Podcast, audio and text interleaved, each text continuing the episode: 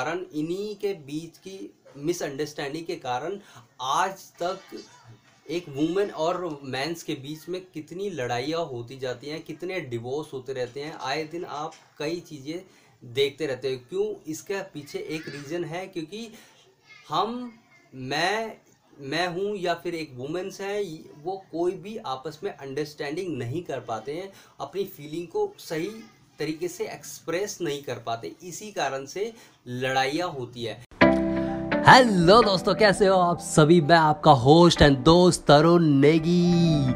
आप सभी का स्वागत करता हूँ आपके अपने शो पर, जिसका नाम है नेगी बुक्स लवर इस शो पर हम daily experience and motivational and book से रिलेटेड बातें करते हैं। तो चलिए फिर।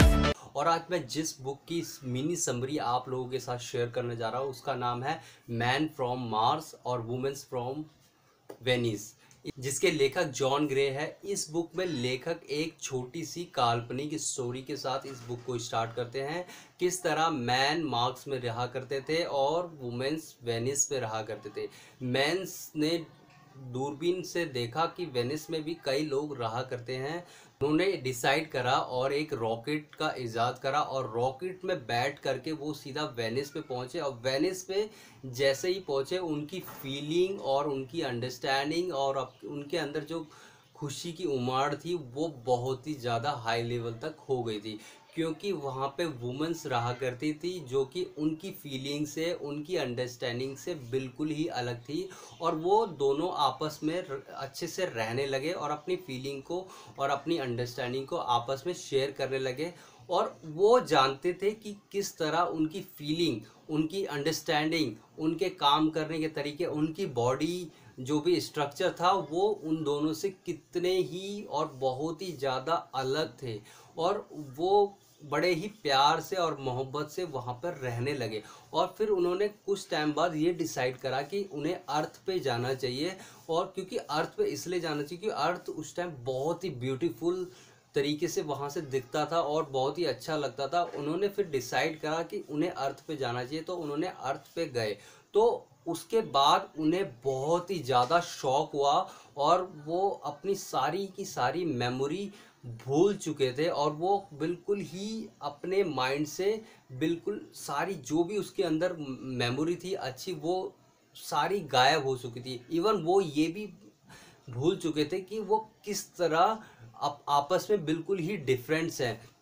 तो इन्हीं चक्रों के कारण, इन्हीं के बीच की मिसअंडरस्टैंडिंग के कारण आज तक एक वुमेन और मैंस के बीच में कितनी लड़ाइयाँ होती जाती हैं, कितने डिवोर्स होते रहते हैं, आए दिन आप कई चीज़ें देखते रहते हो। क्यों? इसके पीछे एक रीज़न है, क्योंकि हम, मैं मैं हूँ या फिर एक वुमेंस है वो कोई भी आपस में अंडरस्टैंडिंग नहीं कर पाते हैं, अपनी फीलिंग को सही तरीके से एक्सप्रेस नहीं कर पाते, इसी कारण से लड़ाइयाँ होती है। जो एक मैन होता है, वो एक रिज़ल्ट ओरिएंटेड होता है, वो अपनी प्रॉब्लम को खुद सॉल्व करना पसंद करता है। वहीं जो वुमेंस होती है, वो फीलिंग ओरिएंटेड होती है, उन्हें बातें करना बहुत ही ज़्यादा बहुत ही ज़्यादा मज़ा आता है। उन्हें ये लगता है कि अगर हम कभी भी फील बुरा कर रहे हैं तो वो अपनी फीलिंग को एक्सप्रेस करना चाहते हैं, वो अपनी बातों को शेयर करना चाहते हैं, जिससे कि उनको अच्छा फील हो, जिससे कि उनके अंदर एक आत्मविश्वास जागे और वो अपनी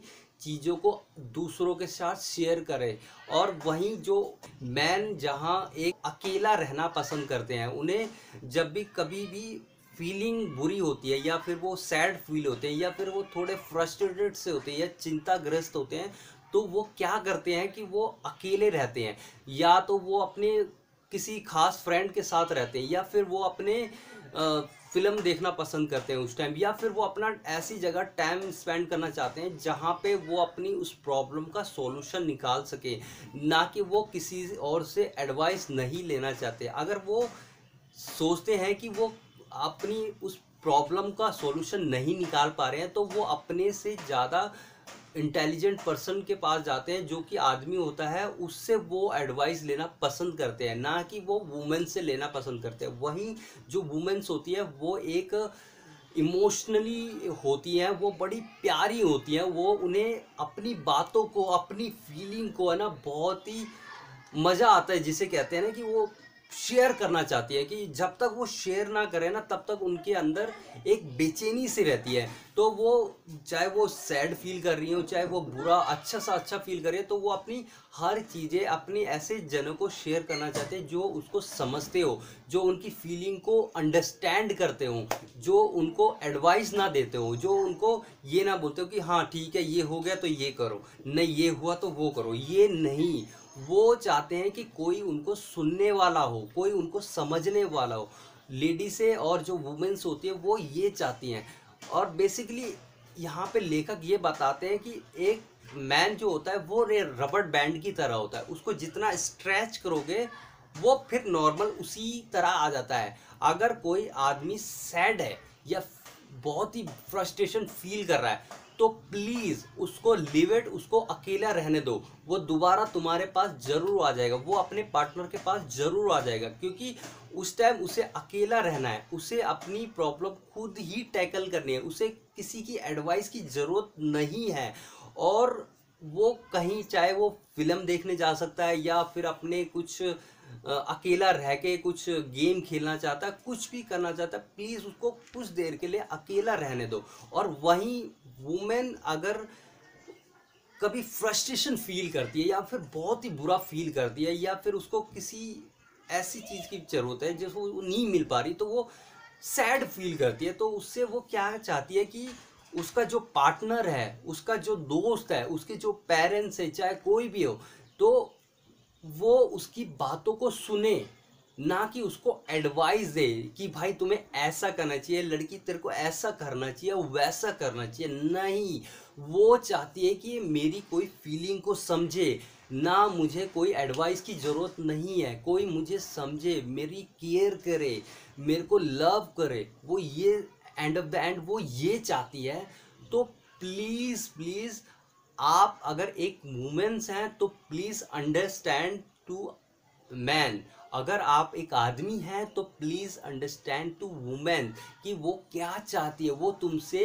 ये नहीं चाहती कि तुम उसे एडवाइस करो, तुम उसे सॉल्यूशन प्रोवाइड करो कि तुम्हें ये करना चाहिए, वो करनी अगर उसे तुमसे एडवाइस चाहिए तो वो बेझिझक तुमसे एडवाइस चाहेगी।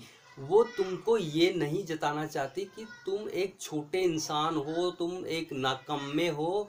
और वही प्लीज़ मैं रिक्वेस्ट करता हूँ कि आप बिना फालतू के एडवाइस ना दें मैन जब तक वुमेन्स ना चाहें। तो ये थी मेरी एक छोटी सी बुक समरी इस बुक में से, जो मैंने सीखा और आपके साथ शेयर करा।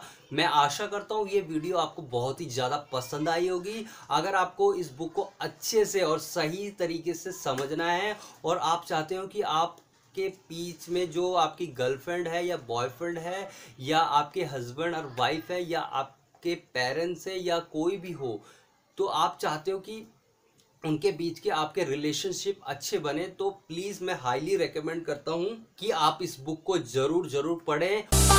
Thank you so much for listening this episode मैं बहुत बहुत ग्रेटफुल होगा अगर आप इस शो को किसी भी प्लेटफॉर्म में सुन रहे हैं तो प्लीज़ प्लीज़ दिल से फीडबैक और five star rating and follow करें। I am so so appreciate for this